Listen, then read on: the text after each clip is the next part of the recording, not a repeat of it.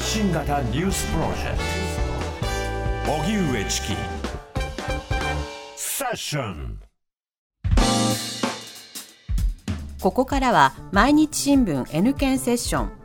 N 検はニュース・時事能力検定を略した言葉で新聞やテレビのニュース報道を読み解く時事力をつけるためのビジネスにも役立つ検定です。毎週月曜のこの時間はそんなニュース・時事能力検定 N 検を目指す方に時事力をつけていただくため一つの時事問題に関するテーマを取り上げ解説とクイズでリスナーの皆さんと学んでいきます。解説は TBS ラジオニュースデスクの中村久人さんです。久人さんよろしくお願いいたしよろますしくお願いします。では今日取り上げるテーマはこちらです。労働者の権利とハラスメント長時間労働や職場でのハラスメントを防ぐ法律が整えられるなど働くことをめぐる環境は少しずつですが変わってきています。今夜は改めて労働者の権利とハラスメントについて中村久人ニュースデスクと考えます。久人さんよろしくお願いいたします,、はいお願いしますえー労働者の権利というのがありますもんねそうですね。あの、そもそも憲法で27条に、すべて国民は勤労の権利を有し、義務を負うと。こういうことがあるんですよね。はいで、えーその27条の2項は、賃金、就業時間、休息、その他の勤労条件に関する基準は法律でこれを定める。えー3、児童はこれを酷使してはならないと。全部もう憲法で決められているということですよね。で、まあ、我々が生きていくためには人々がそれぞれの仕事をして支え合うことで、まあ、こう成り立っているということですよね。で、えー人は働いて賃金、お給料をもらうということ、それで生活をしていくということですよね。で、どうしてもその雇われて働く人、お金をもらう人、給料をもらう人っていうのは、その雇い主である企業なんかよりも立場は弱くなりがちですよね。お金持ってる方が強いっていうようなね、そうなんかやっぱそういうようなイメージになっちゃうと。でそこで日本国憲法はこれの憲法の28条で、えー労働者を守るための権利というのを認めてるんですね、えー勤労者の団結する権利及び団体交渉その他の団体行動をする権利はこれを保障すると憲法で保障されていると。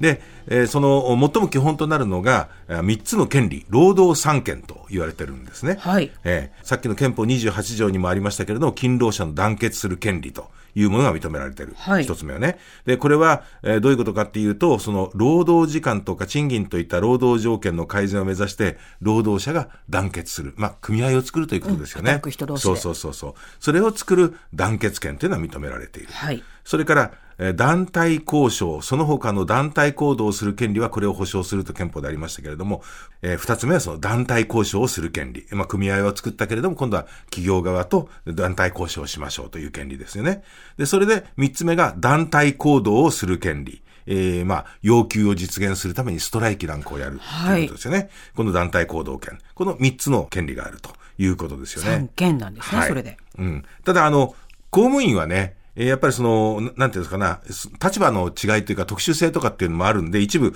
法律でこういう権利は制限されてるんですよね。例えば、警察官とか消防士がストライキやっちゃったら困ったりするでしあょー。だからそういうのは認められてないというね、特殊性なんかもあって、えー国家公務員法であったり、地方公務員法で、えーそういうのは、あの、制限されてる。ただ、その代わり、あの、団体交渉して賃金闘争したりする人に比べると、ほら、人事勧人事院勧告とかってあったりするじゃないですか。からそういうのがまあまあ代わりに認められているということですよね。で、まあこの憲法のに基づいて多くの法律が制定されていって、えー企業が守るべきルールなどがその法律で定められているということですね。で、特にその中でも大事な法律が、あ労働三法と3つの法律ですね。労働に関する3つの法律と言われているものです。はいそれは、労働基準法、それから労働組合法、労働関係調整法ということですよね。うん。で、あの、労働基準法っていうのは、労働時間であったりとか、給料の支払いであったりとか、休日などの労働条件の最低基準を、まあ、決めたもの。それから労働組合法っていうのは、労働者が労働組合を作って会社と交渉ができることなどを保障した法律ですよね。で、えー労働関係調整法っていうのは、労使間で生じたあー揉め事などを予防したり、あるいは解決するための法律と。この3つが労働三法と言われて、えー、まあ重要な法律と言われてるんですよね。ただだけど、やっぱり中にはそういうものを無視して、えー、賃金とか残業代ちゃんと払わなかったりとか、長時間労働させたりする。で、えー、学生アルバイトが勤務日を決めるときに授業とか試験を考慮してもらえなかったりとか、あるいは売れ残った商品を無理やり買わされたりなんていうのはね、そういう例もあると。だから、まあ、そういう被害から身を守るためにね、あの我々が働く者としての権利とかルールっていうのは知っておく必要があるということですね。働く側の権利守るためにも、職場でのハラスメントっていうのは問題意識持たないと、ね、そうですよね。もう最近よく聞くパワーハラスメント、はい、パワハラですよね。強い立場にいる人が弱い立場にいる人に行う嫌がらせということですよね。で、このハラスメントっていうのは、まあ言い換えると、日本語で言い換えると嫌がらせということですよね。はい、で、まあ職場では、まあ主に上司が部下に、えー、仕事に必要な範囲を超えた言動をとって、職場環境を悪くするというふうなことを指すわけですよね。で、中にはその被害に遭った人がうつ病になったりとかね、自殺に追い込まれたりして、えー、労災、労働災害ですね、に認定するケースもあると。こういうことが社会問題化してるわけですよね。で、2022年の4月からは、そのパワハラ防止法というのが強化されて、パワハラ防止法、これはあの、労働施策総合推進法というふうに言うんですけれども、えー、それを、あの、強化して、えー、職場でのパワハラの防止に取り組むことが、まあ、中小企業も含めた全ての企業に義務付けられたということなんですよね。はいうん、で、厚生労働省はそのパワハラというのを6つのタイプに分類しているということなんですよ。うん。久田さん、改めてこの6つの類型というのは何でしたっけ、はい、えー、まず最初は身体的な攻撃ですよね。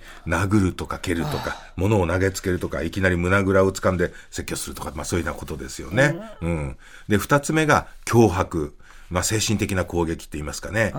ー、人格を否定したりとか、長時間厳しく叱ったりとか、他の人の前で威圧的に叱ったりとかっていうね、はい、まあ、精神的な攻撃。それから、三つ目が、まあ、人間関係からの切り離し。えー、いわば仲間外れにしちゃうということですよね。えー、特定の人を仕事から外しちゃったりとか、長時間別室で一人で過ごさせたりとか、まあ、集団で無視するとかっていうね、まあ、そういうことですよね。で、四つ目は、過大な要求。えー、まあ、必要な教育とかをしてないのに、もう絶対こんな仕事できないじゃないっていうレベルの業務を、お前やれっていうふうに課すことということですよね。はい。で、それと、まあ、あの、いは業務と関係ない雑用を強制したりとか、そういうものもありますよね。はあ、逆ね、うん、そう。簡単なことをむしろ、そんな。そう。それが5つ目。今度は、5つ目が、はい。5つ目が過小な要求ということですよ。職場におい、職場からこう放り出すため、あるいは退職してもらうために、あえて仕事をあげないとか。うん。ああ、きついですね。そうそうそうそう。だから、まあ、その嫌がらせだけど、ああ、やろう、やってもらおうと思ったけど、いや、この仕事はな、彼にやってもらうからいいや、とかっていうふうなね、ずっとそういうのをやっちゃうとか。だ過小な要求ということですよね。で、そして、えー、6つ目は、えー、まあ、個の侵害、個人のプライバシーの侵害って言いますからね、まあ、私的なことに必要以上に立ち入ること、家族の悪口であったりとか、私物のチェックであったりとか、あるいは人の、もう他の人では知らないような個人情報を本人の了解なく言いふらしたりすると。まあ、そういうようなことですよね。で、ただその、仕事をね、教えるっていう時にも、たまには、時にはやっぱちょっと強く、強い口調で教えたりするっていうことも当然のごとくあるわけですよね。で、だからそういう本当にそれはきちんと指導に当たるのか、あるいはパワハラになるのかっていうのは、いや境界線は非常に曖昧な面もあるということなんで、企業は、あまあ働く人、労働者からの相談に幅広く応じる窓口を作って、えー、不利益にならないように対応しなければいけないということなんですよね。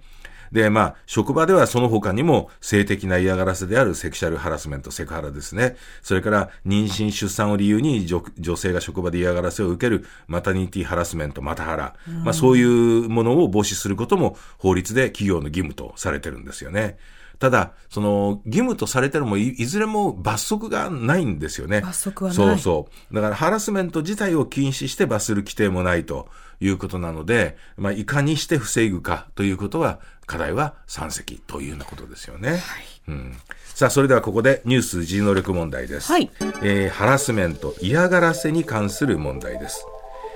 お客さんや取引先の人から店や会社の従業員などへ同行した苦情や要求をするハラスメントは何と呼ばれるでしょうか、え次に挙げる4つの中から正しいものを選んでください、はい、正しいものですね、はい、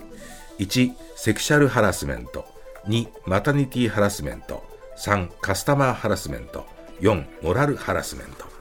さあそれではここでシンキングタイムスタートです。リスナーの皆さん一緒に考えましょうさあリスナーの皆さんどうぞ一緒にお答えください。ナムさん回答何番でしょう？ではリスナーの皆さん一緒に答えましょう。3番です。3番カスタマーハラスメント、はい、正解その通りカスハラ。ですよね、はい、さあそしてそのカスタマーハラスメントなんですけれども、まあ、暴言を浴びせられたりとか店内で土下座させられたりとかいろいろそういうのあるわけですよね、うん、であの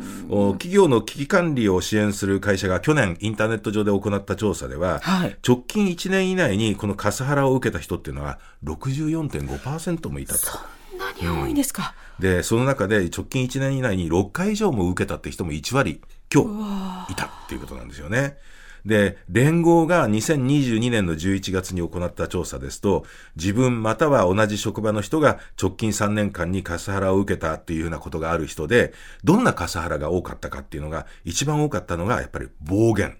これが55.3%。それから、まあ、説教とかっていうのが、あの、こう、権威的なと言いますかね、強権的なというかね、そういう態度。これが46.7%。で、同じクレームを繰り返すというのが32.4%。から威嚇とか脅迫っていうのも31.9%あったということなんですよね。で、あの、厚生労働省はね、はい、えー、2022年に、まあ、こういうカスハラを防止するためにどういうふうにすればいいか、企業向けのええ、あの対策マニュアルを作って、ホームページでね、公開してますんでね。そうですか、えー、ぜひそういうものも一度ね、チェックしておくといいかもしれませんね。はい。はい。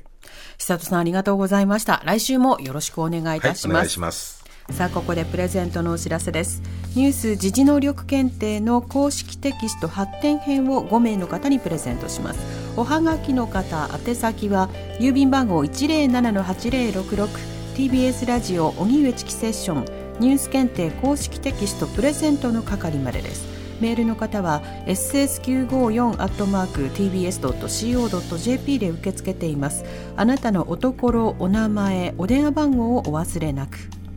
ニュース時事能力検定は年3回実施しています。次回の検定は6月23日日曜日に実施します。申し込み受付は3月11日月曜日からです。全国37都市の公開会場で受験するマークシート試験のほかご自宅でインターネットを経由して受験する IBT 試験を実施します。詳細は公式サイトをご覧ください。毎日新聞 N 検セッションでした。TBS ラディオ発信型ニュースプロジェクト。セッション